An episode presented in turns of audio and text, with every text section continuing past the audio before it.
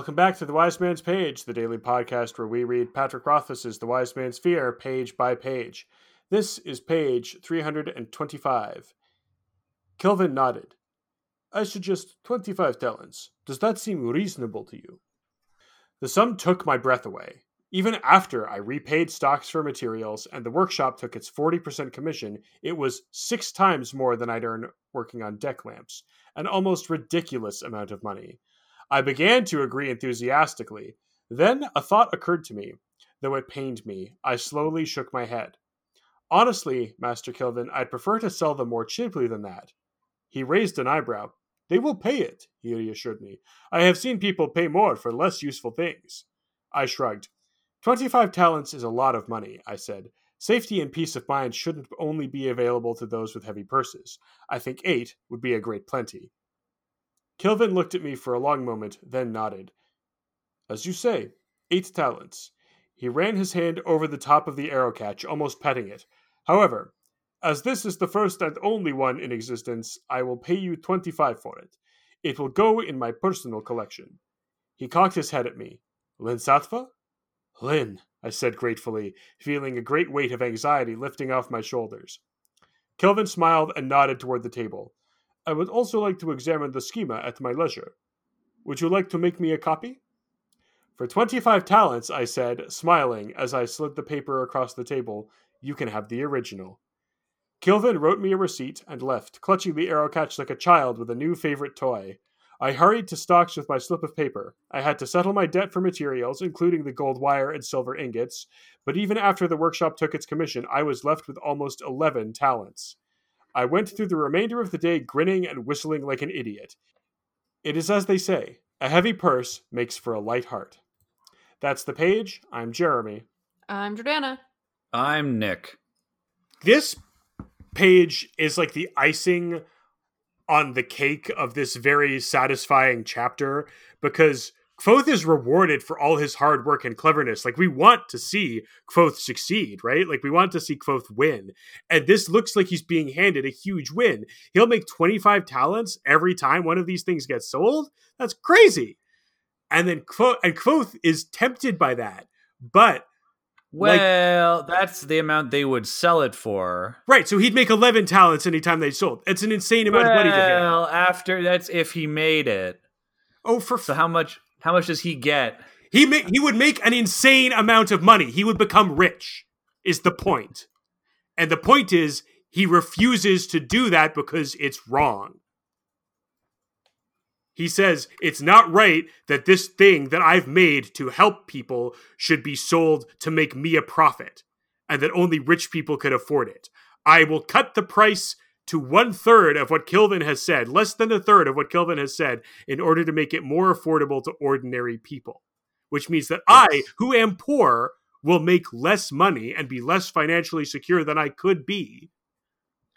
Yes, this is a a bit of real heroism and is up there with jumping into fire to save Fela and is perhaps a more meaningful bit of heroism than that certainly in my book and certainly with like a marxist reading i find this a a greater selfless sacrifice uh, and and bit of heroism and makes me think much better of Kvothe. Yeah, as a reader, I like to like think that like when I read this, I'm like cheering in my brain. I'm like, yeah, you did the right thing. Well, and it's like for me, it's a double cheer because I cheer when I think Kvothe is going to make some money. I'm like, yes, finally, Kvothe will be rich. He won't be in the trouble of being poor anymore. And then he does the thing that disadvantages him to advantage everybody else in the world. And I go, yes, Kvothe made the right choice, the choice that I probably wouldn't make. But he makes like the self-sacrificing choice that is like the morally right thing to do. And and Kilvin even tries to talk him out of it. Kilvin, who I think of as a pretty lawful, neutral kind of character, is like, no, you made the thing. You can charge whatever you want for it. Free market, baby. Like they'll pay it. Here's what I think is happening. I don't think Kilvin is doing free market. I think Kilvin knows how poor Kvothe is and is trying to offer him a way to like is trying to give him some money. Um, which is why he then buys it from him for 25 because he yes. wants to give Kvothe some money. Yes, and that's the like the third cheer is like okay, Kvothe still gets to make like a bit more money than he would otherwise make because Kilvin wants him to. I was gonna say it's just such a relief. Like to be like, oh yes, like he now doesn't have to worry about those things that we just talked about him worrying about, like his debt to Devi and all that. Yeah, it's it's uh that's why this chapter is so riveting because there's such an emotional like the tension is so thick and the emotional payoff is so good. And it's really just like a friendly conversation between a mentor and a mentee. But there are high stakes at play. Which is wholesome and we all want that. Yeah. Well this is one of my favorite scenes in the whole in the whole series you know because of that and it like feels so good at the end. Um something i just want to quickly point out that i forgot to talk about yesterday that i think bears mentioning is that Kvothe tosses uh, tosses off in a line. The last thing I wanted was to get us to go up against the Iron Law, and in two or three chapters, very shortly, he uh, gets arrested and has to do his his trial where he learns Temic. That's coming up very very soon. So I think that's a bit of foreshadowing or a bit of a reminder that the Iron Law is a thing because it's about to be. Wow, I definitely don't remember that at all. Kvothe gets arrested. Well, it's one of those things that is a big part of his legend that Kvothe goes, ah, the story is written somewhere else. Like we, it gets glossed over in the frame narrative. Okay, so that would explain why I don't remember it. Yeah, it's one of those fun. It's like the the pirate attack. It's something that uh, is a cool, heroic, dramatic sequence that Rothfuss it, it intentionally doesn't show us. Mm. Like a whole courtroom drama gets, which would have been like a novel on its own, right? Just gets completely skipped, which is great. I love that.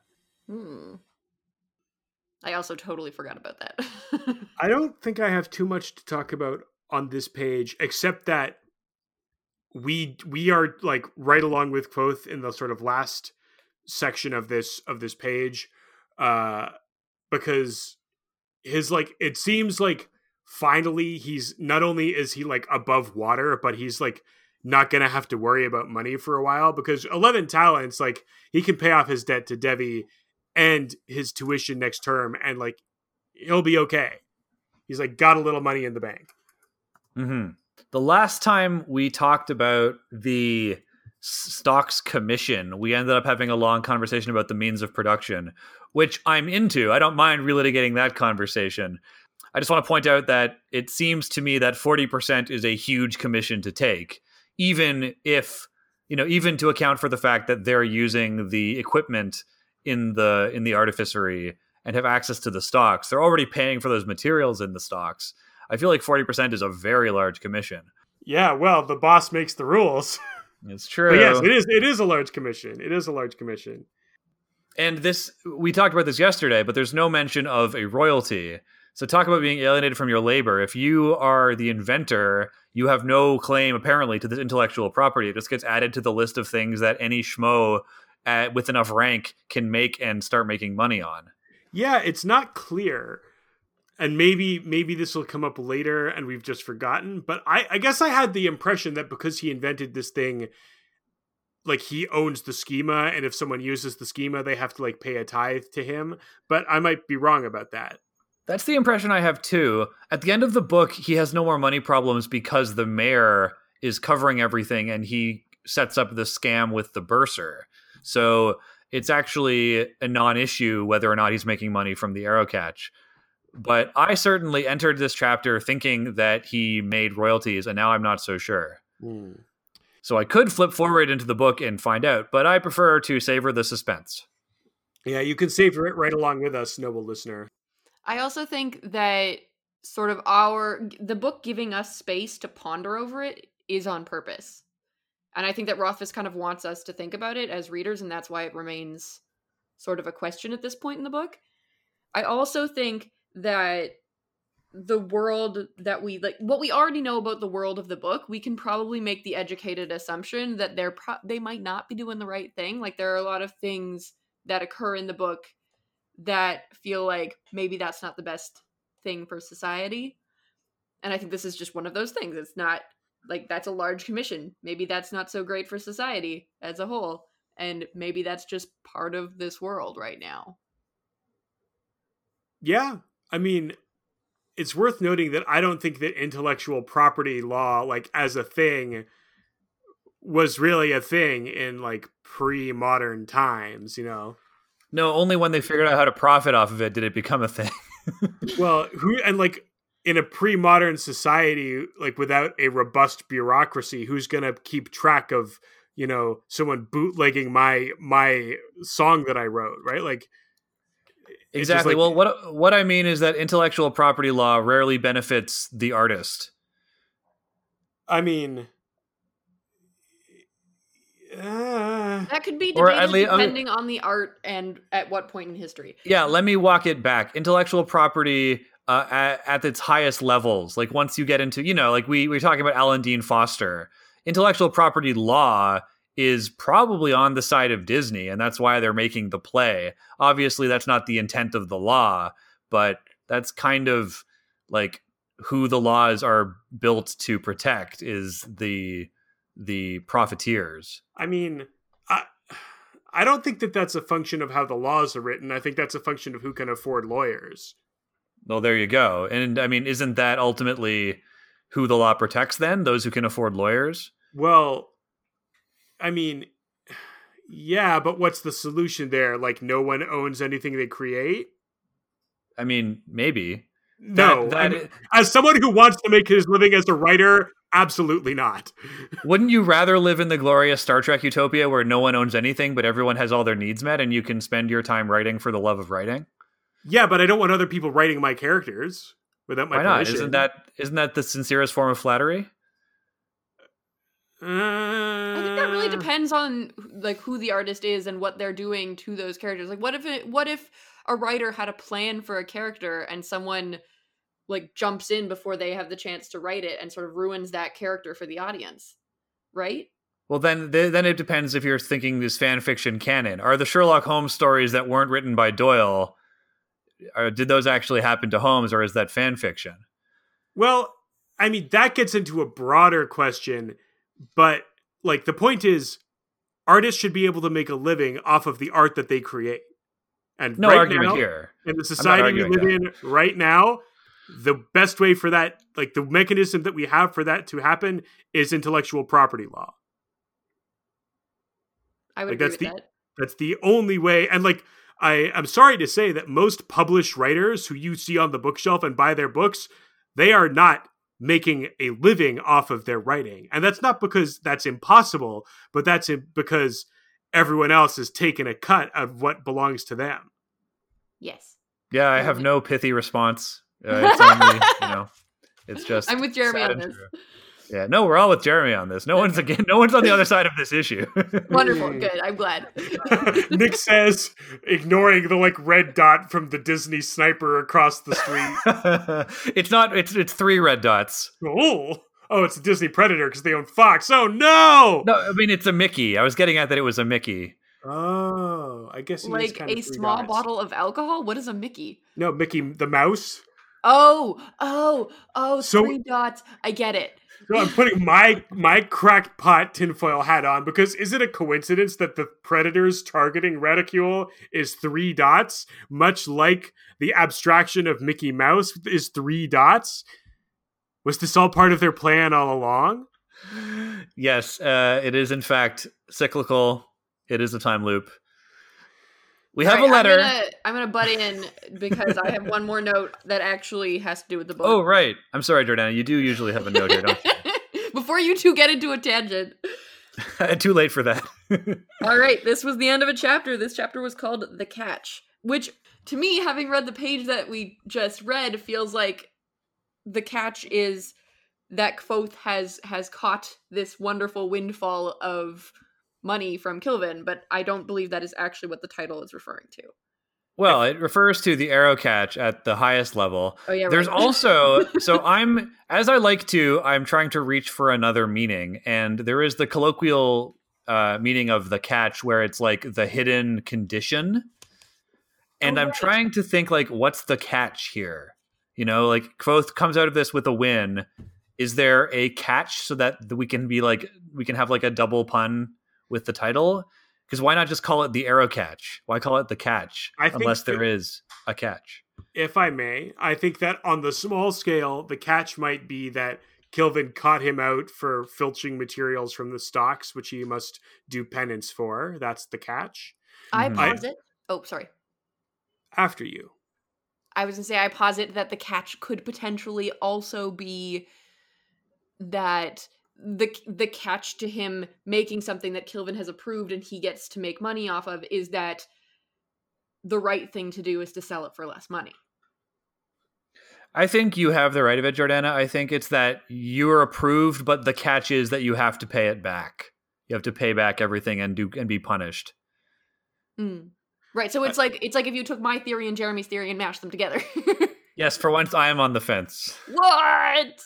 And here am I sitting in Crackpot Town going, No, you fools! The catch is that this invention will be misused by bad people in the future somehow. Yes. Which yes. I don't actually Good. believe. I don't believe for a second, but I must represent the intellectual position of the, the cracked pot people.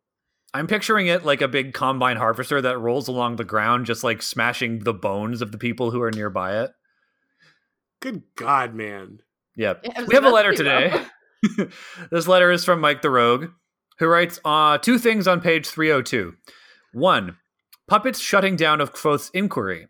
Sometimes when an authority figure shuts down a subordinate, it's a challenge to see if the confidence and maturity are there to come back and hold one's own. While it seems pretty clear that Elodin was just trying to shut Kvothe down in their early encounters, Puppet seems to be probing Kvothe for the depth of his curiosity and convictions. Two, ends versus means. You're talking consequentialism or teleology versus deontology here. The teleological approach you advocate is problematic because it allows ends to justify means. You need some degree of perfect knowledge. We can never know what would have happened if we had taken a different action, nor what the true consequences of our actions will be. That's the lesson of so many morality tales, from Kirk wanting to save Edith Keeler to Boromir thinking he could use the ring to save Gondor. Only with perfect knowledge could one make the case that an evil action will lead to more good than an alternative good action. Then do not be too eager to deal out death and judgment, for even the very wise cannot see all ends. Signed, Mike the Rogue. This makes me think of the Cthaeh. What has perfect vision of the future? The Cthaeh. And what unerringly leads to evil actions? The Cthaeh. Now, let's get really crackpotted here. What if the Cthaeh is an Amyr and is trying to do evil for the greater good? Like its its actions always have evil outcomes, but in the even farther distance they have good outcomes. What then? Oh no, I don't know. I don't know.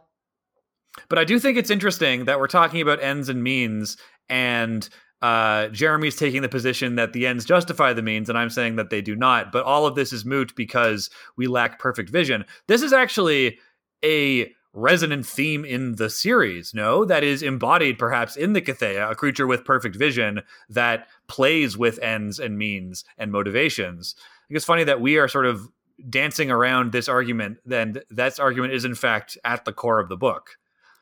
Good for us, and thanks for pointing it out, Mike.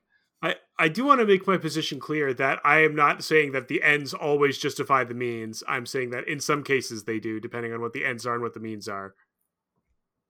Just want to put that out there.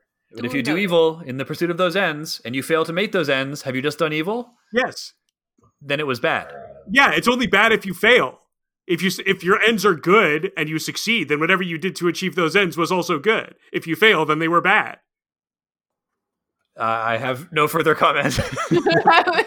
We don't need to get into this again. No, we don't. No, we don't. But you know what we do I need like to my- do? I sorry, I just want to have a quick, quick talk about Puppet. Um, I did not read Puppet as probing Kvothe for more curiosity and convictions, but um, interesting that Kvothe chose not to show the depth of his curiosity when usually he would. Yeah, I also did not read that, but I think that that might be Kvothe, you know, once bitten, twice shy. Kvothe has his reach has exceeded his grasp before, and he's been burned for it. So now he's playing it safe when maybe he shouldn't. Hmm. Indeed. Jordana, I feel like you had something terribly important to say. Oh no, I was just going to end the page. That's extremely important. I mean, someone's it gotta is do it. because we need to get on to tomorrow. Tomorrow's what? Page of Uh, uh, The The- wind.